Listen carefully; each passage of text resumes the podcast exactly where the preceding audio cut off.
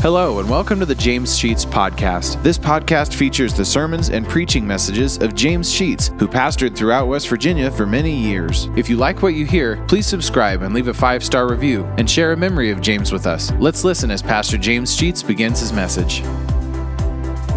The next day John seeth Jesus coming unto him and said, Behold the Lamb of God which taketh away the sin of the world. This is he of whom I said, after me cometh a man which is preferred before me, for he was before me. And I knew him not, but that he should be made manifest that is made known to Israel. Therefore am I come baptizing with water. And John bare record saying, I saw the Spirit descending from heaven like a dove, and it bode upon him. That means bode upon Jesus. And I knew him not.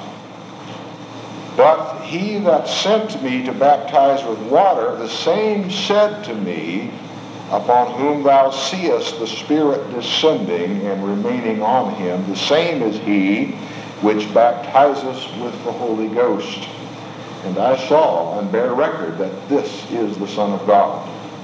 Again, the next day after John stood and two of his disciples, and looking upon Jesus as he walked, he said, Behold the Lamb of God and the two disciples heard him speak, and they followed Jesus. Go over to uh, verse 42. Well, let's go to verse 41, begin there, which is reference to Andrew. And he first findeth his own brother Simon, saith unto him, We have found the Messiah, which is being interpreted the Christ. He brought him to Jesus, and when Jesus beheld him, he said, Thou art Simon, the son of Jonah. Thou shalt be called Cephas, which is by interpretation a stone. And the day following, Jesus would go forth into Galilee and finding Philip, and said unto him, Follow me. Now Philip was of Bethsaida, the city of Andrew and Peter, and Philip findeth Nathanael, and said unto him, We have found him of whom Moses in the law and the prophets did write Jesus of Nazareth, the son of Joseph. And Nathanael said unto him, Can any good thing come out of Nazareth? Philip said unto him, Come and see. When Jesus saw Nathanael coming to him, he said of him, Behold, an Israelite indeed, in whom is no guile. Nathanael said unto him, Whence knowest thou me?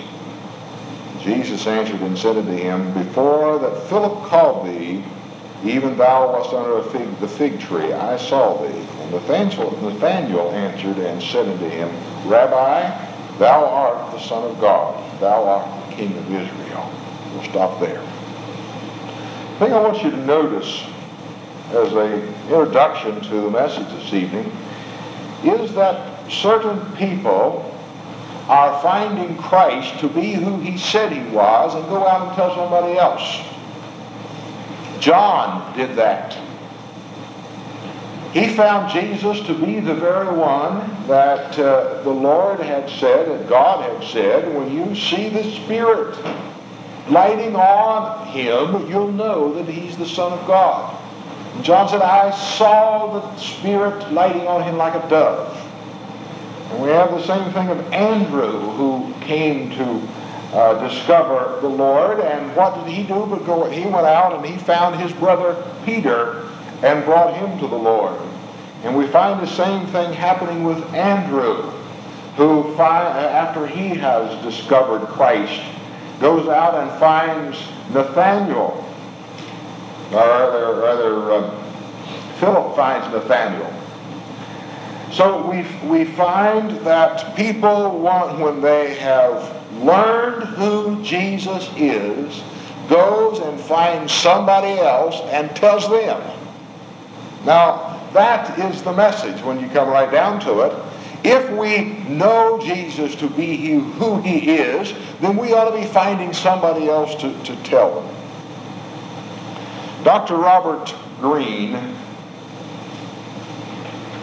made this statement I don't know who he is, but I like his statement. A person is duty bound to propagate his religion or change his religion.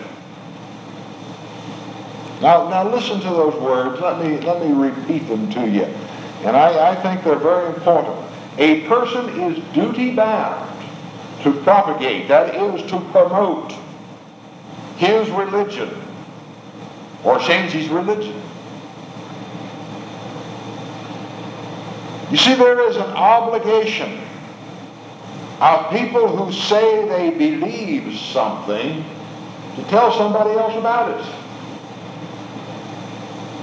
Religion is something that one does not keep to himself, and I'm using religion in general terms at this point. Because if we really believe something, regardless of what it is, if we believe that Buddha is who the Buddhists proclaim him to be, we ought to be proclaiming Buddhism or Hinduism or any of the other religions of the world. If in our heart we believe what our religion teaches, then we will be uh, advancing it. The Hare Krishnas who have a group up at Moundsville have people out continually in the railroad stations and in the airports passing out literature and asking for money to do what? To propagate, to advance, to promote that which they believe. And that's the thing that we as Christian people certainly ought to be doing. Our religion is worth passing on or it's not worth anything. Our salvation, now to bring it out of the general term of religion and bring it down to where we live, our belief in God, our proclaiming Jesus Christ to be the Son of God, is either worth advancing or we ought to disclaim that we are Christian. We either ought to pass on what we believe or find it worthless. We believe that salvation came to us at the cross. Therefore, we ought to witness of that which we believe happened. Now, I want to talk about witnessing in three frames this evening. First of all, uh, talk about witnesses done by preaching. I don't know why the Lord decided that uh, for the most part his gospel ought to be advanced through the process of preaching. The scripture tells us in 1 Corinthians chapter 1 verse 21 that it pleased God by the foolishness of preaching to win those that believe. And I know that this is true. Down through the years, God has used great preachers, and some who are not so great, uh, to, to advance his, his gospel. Peter preached a very simple sermon on the day of Pentecost, but 3,000 people believed and were baptized. Paul preached to many congregations, many gatherings of people, and out of that preaching, great numbers of people were saved. And in the history of the church, that's the way it's gone. Most of these names that I will mention to you, uh, a, large number of you will probably not know anything about or little about, but I think you ought to know their names. Some of the great preachers of history have been such men as Charles Spurgeon, one of the greatest evangelistic preachers um, of all history. John and Charles Wesley, who were the actual founders of, of the Methodist people, were great evangelists an evangelist named of Whitefield. And many of you will probably recognize the name D.L. Moody, a tremendous preacher. And there has there's a, a, a, Moody Bible Institute and a Moody Press and various other things that, that go back to his day. And the Billy Sunday. You older folk will probably well remember that name. But most of us, and he was gone before I ever knew anything about him, but I've read lots of his sermons and his history. He was a great preacher, and we all know the name Billy Graham, great evangelist of our time, and, and many others. And out of the ministry of these and great other numbers that I can't even begin to mention, many millions of people have actually been saved because God has blessed the process of preaching to bring people to a saving knowledge of Christ. I suspect that most of us in this congregation were saved during a preaching service. when the gospel was presented in such a manner by the person preaching that we yielded our lives to Christ. Not all of us would have done it that way, but a great number of us would have been saved during a preaching service. Just out of curiosity, how many of you were saved during a preaching service? Just to hold up your hand. All right, the most. I knew that that would, would probably be true. And I've been blessed to the Lord, I believe, to have seen many people come down the aisle and accept the Lord Jesus during the times that I was doing the preaching. Uh, at our association meeting this uh, last month, our missionary, who was a native born African, I'm right, am I not? The two of you who were there. Wasn't he from Africa? India. You're right. I got the wrong country. From India talked about having all-day baptismal services in which the evangelist would come out of the water and warm himself at a fire and then go back into the water and baptize. And all day they baptized. Uh, we haven't, I've never seen one such service, but by the the witness of preaching, many, many millions of people have been saved. But that's not the only way. Some people have been saved because of Bible teachers. And one of the things that we found here in this passage of Scripture is that Philip came, became acquainted with, uh, with the Lord. And the thing that he did was to find Nathaniel.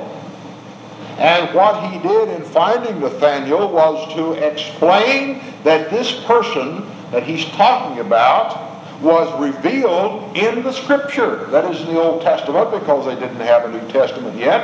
And he went back and described the Old Testament and the prophecies there concerning Jesus and Philip said to Nathanael, Here is the fulfillment of prophecy in this person, Jesus, that I found. Many people have been saved by the preaching through teaching. There was a tremendous influence on my life by the Sunday school teachers that I had. And I can remember some of those very particularly. And I believe that they were very influential in molding my life and influencing me to actually go into the ministry. Philip, another Philip, not the one here that we read in this scripture, was called over into the desert to teach an Ethiopian eunuch about Jesus, and he went back to the Old Testament and taught him about Christ. Jesus used the scripture in teaching people about himself. And particularly we have the story after his uh, crucifixion and resurrection that he joined himself to a man and his wife who were going back to the little town of Emmaus from Jerusalem and they were very distraught because of the crucifixion. And Jesus was not recognized by them. And uh, he began in the Old Testament describing how that this Jesus, whom they had seen die on the cross and didn't know was in their midst, must suffer and die. And he revealed himself through the scripture. There are many people who have been saved because of the scripture and it being taught to them in the home or in the Sunday school. And I certainly must put in a plug for Sunday school teachers I think many of them are the unsung heroes of our church. This church and every other church who have a tremendous responsibility and privilege to mold the lives of the people who sit in the class and teach them what, the, what they need to know about Christ. And the seed is planted and the minds begin to be molded and people develop and become responsible Christian people through the tremendous teaching of Bible scholars. Uh, we need to commend our Sunday school teachers for, for a good job, and I think we we week after week after week just sit in their classes and don't say anything to them. Uh, but unconsciously, we are reaping the benefit of their dedication to the task of teaching us. And we grow continually. I always find something in the Sunday school class that I wasn't aware of and didn't know and being taught by the people who are teaching the class, and I appreciate that so very much. And so we learn to witness through God's Word. And I think sometimes that we don't have to say anything, just simply be ready to make available the Word. The thing that our young people are going to do here at, at Halloween time and having tracts attached to the, the uh, treat that will be passed out is a means of passing on the Word. It would not be unthought of at all if, if you would simply keep some little pamphlets with you or the daily bread that we have outside, and at convenient times put that into the hand of somebody and you wouldn't have to say a word. But God's message gets through because we're going to share in that which, which has been shared with us. And the third thing that I would like to say is that much of our witnessing is done by people who are not preachers or teachers. They're the lay people of the church. And we find that Andrew was one of these. He was a fisherman, a common, ordinary layman who was not trained to preach, nor was he trained to teach. And we don't find that he does too much that we have a record of in the scripture, but we do find enough about him to make us realize that he was a tremendous influence on the lives of other people. Had it not been for Andrew, there may not have ever been a Peter. I think we need to realize this.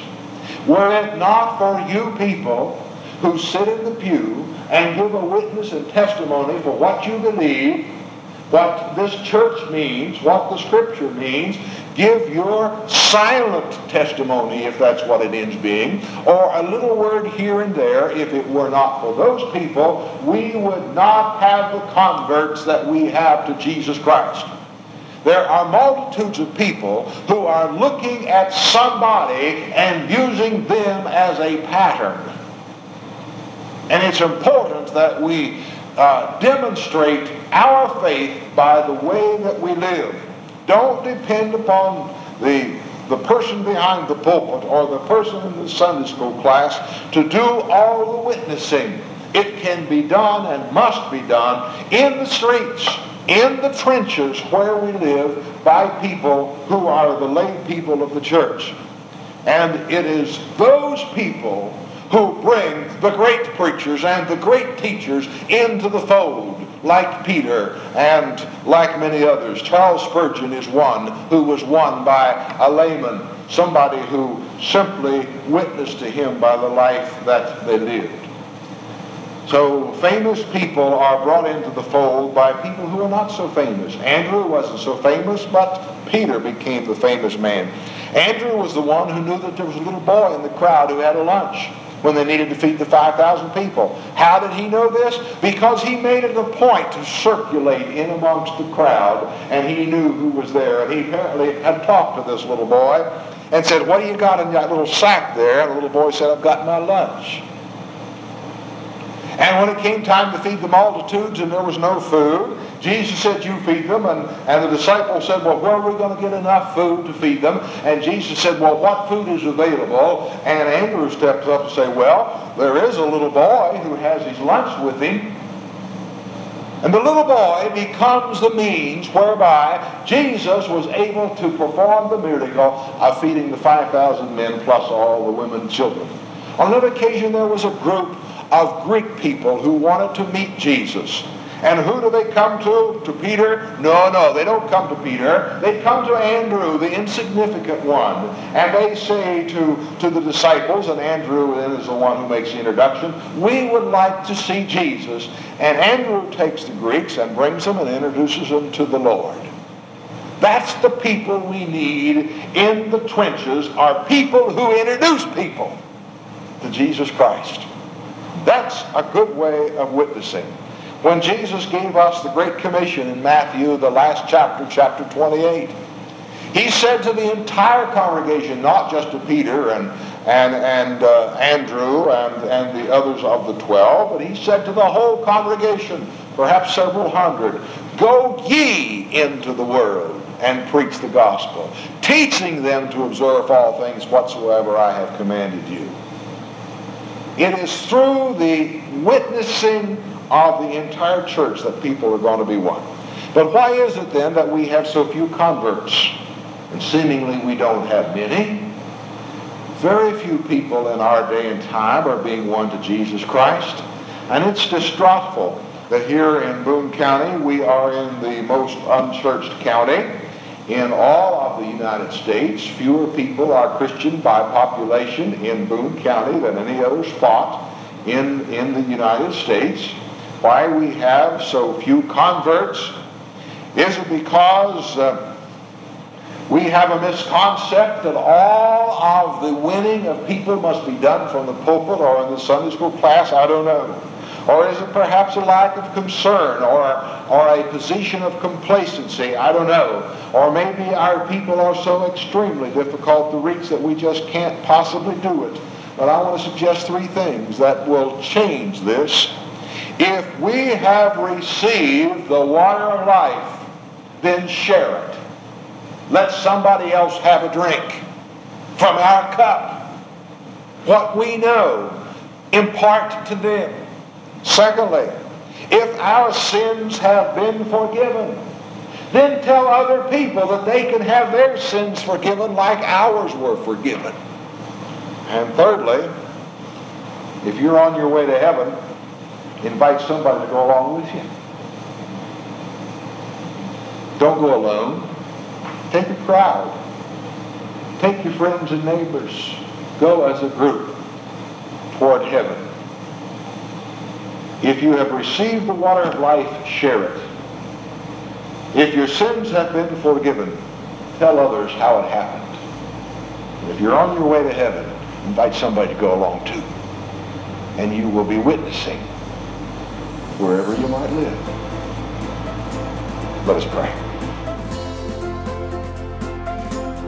Thank you for listening to today's message. If you like what you hear, hit the subscribe button. You'll receive automatic notifications and downloads when a new message is added to the podcast. Also, please leave a five star review and take the opportunity to share stories, memories, and appreciation for James Sheets and how God used him to impact your life. If you'd like to know why and how this podcast got started, check out our first episode. Lastly, if you want to donate to help offset the cost of operating this podcast, you'll find a link to our PayPal account in the podcast description and email us at james.com sheets.podcast at gmail.com. Thank you for listening, and remember to trust in God for today and for all of your tomorrows.